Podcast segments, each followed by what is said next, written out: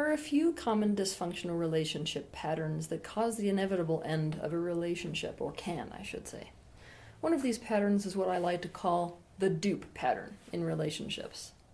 This pattern is particularly hard to consciously recognize beyond that general feeling that you ended up in a relationship that you didn't sign up for, potentially the exact opposite relationship that you signed up for. For that reason, I'm going to explain to you today all about this pattern. The reality for so many of us is that our needs were not well enough met in childhood. And most people can condense their unmet needs down to one core unmet need. When a need is not met for a child, this actually translates as a trauma within the personal system. Now, this trauma, obviously, if you can't get a need met, is going to cause a split in the consciousness. Essentially, your consciousness has to fragment in order to deal with the fact that on one side you need that need, and on the other side you need to cope without getting it met.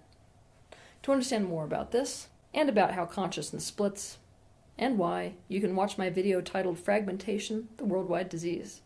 As it applies to unmet needs in childhood, what happens is a split between the part of you that has that need, whatever that need is, and the part of you that figured out how to cope and continue to function without the need getting met. Now, when you experience a core unmet need, that need's going to go unmet several times throughout your childhood. It's not like it's just going to crop up one time. So, usually when you're looking at a person, they've got these repetitive traumas all around the same theme of that particular need not being met. But in all of those circumstances, usually there's different ways that a person has to cope with it. And this creates actually an entire internal system that is essentially built around one primary unmet need. I'm going to give you two examples and use these examples throughout the entire video to illustrate exactly what I mean. A little girl was in a family where she was always put in a position to have to fend for herself. She was the scapegoat in a family that didn't take ownership of her. She also lived in a very dangerous environment. Her core unmet need is to be fended for. But because there was no opportunity to meet this need, she had to simply deny, suppress, and disown the need to be fended for. At the same time as draw from within herself the ability to fend for herself completely. Because she was put in situations where she needed to fend for herself over and over again, and many of those times had to find a new way or strategy to fend for herself, she developed several parts of herself who were hyper capable, hyper responsible, and independent, etc. Because those were the ones that kept her safe, those are the ones she wears on the surface of her personality. Everyone sees her this way. To the opposite side of each of these parts is a part that is desperate to be fended for by someone else. And the more this occurs, the more this need becomes desperation. Her internal system is now a complex system built around the theme of fending for herself and the need to be fended for. A little boy was in a family that put all the pressure on him. He had to do everything for his lazy single mother who kept irresponsibly getting pregnant and making him take care of all of his younger siblings as well as her. His core unmet need is to be taken care of. But because there was no way for this need to be met, he had to simply deny, suppress, and disown the need to be taken care of, at the same time as draw from within himself the ability to take all the pressure and responsibility and do everything for everyone else. Because he was put in this situation where he needed to carry everything and everyone else over and over again, and many of these times had to find new ways to do it, he developed several parts of himself that were hyper responsible, that take everything on, that say yes instead of no, that are codependent, etc. Because those were the ones that kept him safe, those are the ones he wears on the surface of his personality. Everyone sees him this way. To the opposite side of each of these parts is a part that's desperate to be taken care of by someone else. And the more this occurs, the more this need becomes desperation. His internal system is now a complex system built around the theme of all the pressure being on him to do and be everything for everyone, and the need to be taken care of. Okay, now that you've got that, ready for the next layer? This deep unmet need becomes exactly what you're searching for in a primary partnership, especially. Maybe potentially in friendships as well. What this means is, is that the woman in our scenario is going to be searching desperately for a man to fend for her. The man in this scenario is going to be searching desperately for a woman to take care of him. Now, this desperate searching may take place on a subconscious level, so I'm not saying that most people are consciously aware that this is what they're desperately searching for. But both of them will continue to end up in situations which are simply a repeat of the trauma. Meaning, the woman in our scenario is going to continue to find herself in situations where she has to fend for herself. And the man in our scenario is going to constantly find himself in relationships where he has to take everything on himself and be everything for everyone, period, the end. So, why is this the case, you might ask? Stick with me. One, the parts of self that we as people wear on the surface are essentially protector parts. We can call them that because they're on the surface because that's what kept us safe. And that's what's actually attracting people. Here's the thing the kind of man who's going to be attracted to a hyper responsible, extra capable, independent woman is not a man who's looking to fend for a woman. To the opposite, a woman who is looking for a man who will take everything on, who wants to be everything to everyone, and who caretakes everyone around him, is not a woman who's looking to take care of a man. Two, when you've got one of these core unmet needs that traces back to childhood, chances are it wasn't just that this need wasn't met. It's that the child was directly shamed for having that need in the first place. For example, the woman in our scenario was most likely shamed any time that she exhibited any behavior or any indication that she needed or wanted to be fended for. And the boy in our scenario would have been shamed or punished any time he demonstrated that he wanted to be taken care of. As a result, what the child learns is that there's no possible way to directly get this need met, so the only opportunity for them to get this need met is to do it manipulatively or through the back door. If you want to learn more about how unmet needs lead to manipulation, watch my video titled Meet Your Needs. For example, when she's a woman, this girl in our example may learn to try to get her need met by putting herself in situations that require rescue. When he's a man, this boy in our example may learn to try to get his need met by chronically coming up with excuses as to why he can't do something so that someone else will eventually get so sick of it not getting done that they do it themselves. 3. In alignment with this last point about manipulation, so many of us, people, get into relationships by sensing another person's need and stepping in as the person who's going to provide that need, understanding that doing so is going to secure the relationship. It's true that some people go so far as to portray themselves as exactly the opposite of what they actually are because they sense that's what the other person wants and needs. This bait and switch dynamic is something that both codependents and sociopaths are absolutely famous for.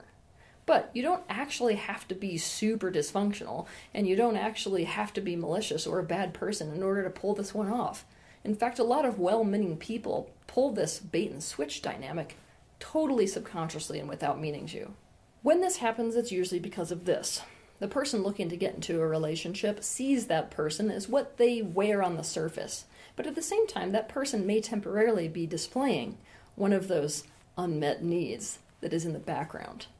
For example, a hyper capable, super responsible, independent woman might, in the moment, be exhibiting the fact that she has to be fended for in a specific situation. The parts of them that have compensated for their own unmet need are usually fully capable of meeting that need which the other person is currently displaying. In fact, being that way is what guaranteed them any closeness with their family growing up. So, being that way in this new relationship situation is what they believe will secure the connection. Okay, so using our example. The man in our scenario, if he meets the woman in our scenario, sees her as this super capable, hyper responsible, and independent woman. Even if in the moment he meets her, she's pulling one of these rescue dynamics.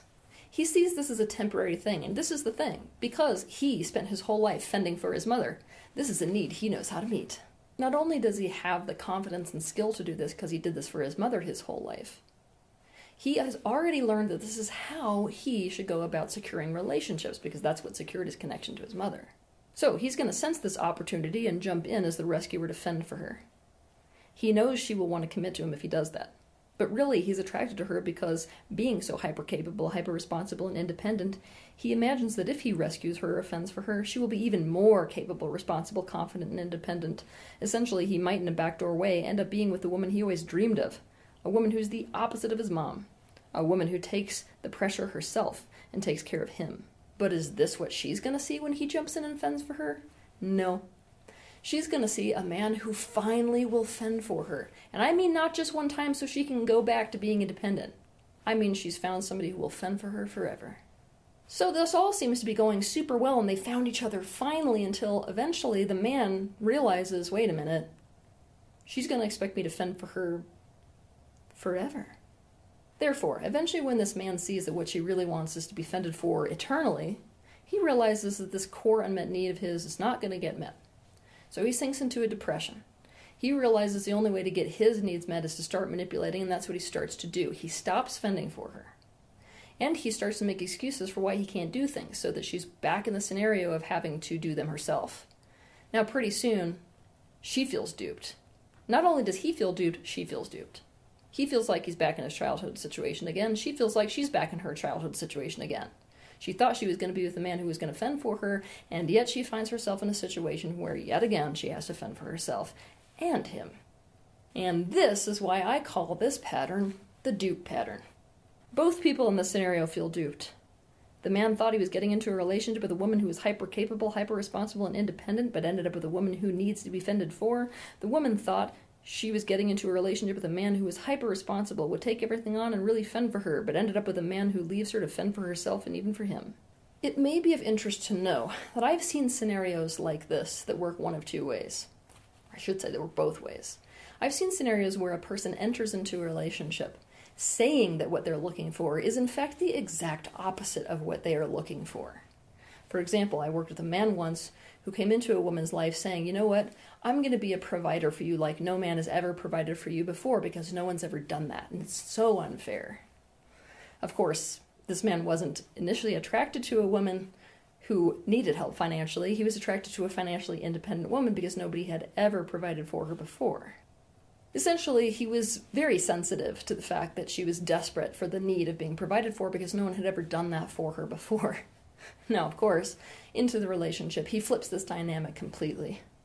And not only did he find an excuse to quit his job, he found a way to funnel money from her business that she owned herself into a business they owned together so that he could justify legally taking half of the money that she earned through her business and funneling it into his private accounts. But I've also seen this pattern play out even when a person is directly saying exactly what they want in a relationship and need in a relationship. For example, I saw a man once who wanted to be a politician. His whole thing was about that next campaign. And politicians really can't have spouses that have their own independent thing going. It's really hard to make a relationship work like that. So, really, what he was looking for and what most politicians are looking for is a partner who's willing to you know be really part of it and a partner who's willing to be financially provided for in exchange for really making their life about that career about them so he would enter into relationships actually literally saying this. I mean, telling every single woman, look, what I'm really looking for is a woman who really wants to like make my success in my career and my thing her focus, and I'm going to provide everything for her so she can do that. Yet, he acted exactly the opposite. Meaning, whenever he got into a relationship with a person or a woman, he would arrange his schedule around her and he would put tons of energy into whatever her aspirations were. So he's sending the opposite message through his actions. When two people find themselves in this dupe pattern, what's happening is that this deep unmet need aspect of them is attracted to the coping mechanism in the other. But what does this mean? It means that anytime the unmet need is being met for one person, the unmet need is not being met for the other person, and this becomes a re traumatization. So, using the scenario that we've been using, or our examples, if the unmet need in the woman in our example, which is to be fended for, is being met, then he's not being taken care of, so his unmet need is not met. Now, if he's being taken care of by her, her unmet need, which is to be fended for, is not being met.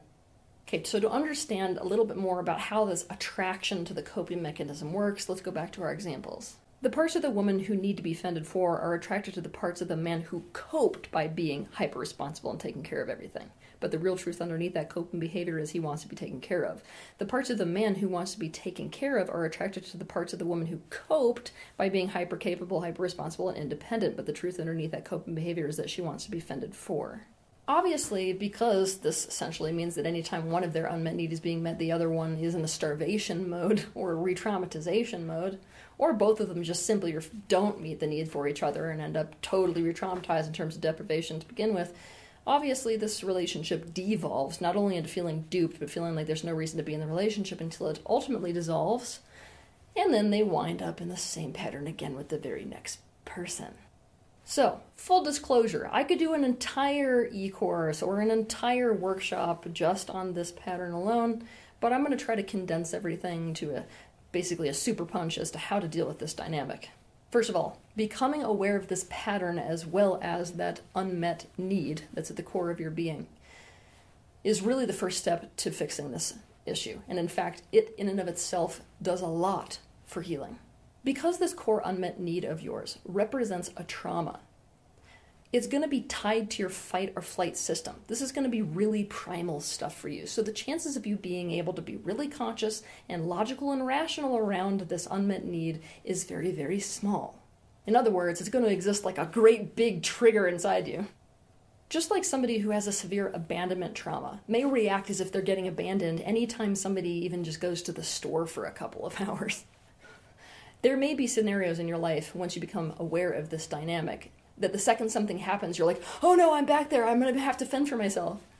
If it's the girl in the scenario, or oh my god, oh, oh no, I'm to have to take care of everything and everyone. When that actually isn't what's happening, essentially you may just be reacting to a reality that you alone perceive. Now, when you become aware of this pattern within you, or when you become aware of this deep unmet need, not only does this make it easier to meet that need directly in ways where you're actually to be able to get that need met, but you're also to wake up to the fact that, wait a minute, I may not be in the exact same situation as I was before.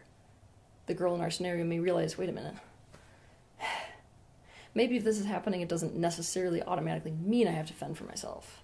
And the boy in our scenario may actually realize, wait a minute, I'm not actually in a situation where I have to take care of absolutely everything. And maybe I'm actually choosing to do that in this life. It's not something that's being forced upon me. Becoming aware of this pattern causes you to see yourself in this pattern and be able to discern reality from projected trauma. And this, in and of itself, can actually cause healing and also calm the desperation and reactivity of both the part of you that has the unmet need and the part of you that learned to cope and function without that need getting met. To really solve this pattern, the part of you that has that unmet need and the part of you that learned how to cope without having that need being met they need to come together and they need to reintegrate, meaning that split has to come back together. They have to find an agreement and a way of existing that feels good to them both. All you need to know to be able to begin this work is what that need is. From there, my personal favorite way to create integration work in this regard is actually parts work. To learn how to do parts work, you can watch my video titled Parts Work What is Parts Work and How to Do It. Alternatively, you can find a therapist who's adept at parts work to help you with the process. Or you can go to www.completionprocess.com and select a completion process practitioner who is specifically adept at parts work as well. During this process of integration, these currently polarized parts are likely to find an agreement or find a way of coming back together again. Now, this harmonization causes your thoughts, your words, your actions, your choices to change. When this occurs, you actually come more into alignment with getting that particular need met, and it becomes obvious to you how to get that need met in much more conscious adult ways. On top of this, as that intense polarization inside you dissipates, you're not a match to partners who have the same intense form of polarization. Now, that's really, really important because that decreases your likelihood of becoming a match or being attracted to somebody who's super hyperpolarized because of their coping mechanism. When people are severely polarized, it means they've had to split in order to cope. This means that exaggerated extreme you're attracted to may not be authentic. There may also be something else, even potentially the exact opposite thing, hiding behind it. That part of their personality you're attracted to may just be a coping mechanism. Now, coping mechanisms, because they're not an exact, accurate representation of the totality of who somebody is, tends to go away when someone heals or when they feel secure enough in a relationship to show that vulnerable side. Here's the reality until someone becomes completely authentic, and they cannot become completely authentic until they completely know themselves, and they cannot completely know themselves until they completely integrate, is going to dupe other people. And they're not going to be duping other people necessarily because they're a bad person or because there's something super wrong with them. They're going to be duping people because they're actually duping themselves every day without even knowing it. Being alive implies the process of self discovery. When you commit to a relationship, what you're ultimately committing to is embarking on this process of self discovery, but together. In other words, if we're all on this process of self discovery, you're not going to shake hands with somebody that knows themselves completely. All you have is a range of probabilities that a person is who they think they are or who they say they are. Therefore, I'm going to leave you with a truth that I want you to consider. It's going to fly up against the Disney fairy tale of relationships, but it's going to pull you more into reality of universal relationships and what relationships are really meant for. There is no possible way to guarantee 100% that the person you meet, the person you befriend, the person you date, or the person you marry is actually the person that they think they are or even say they are.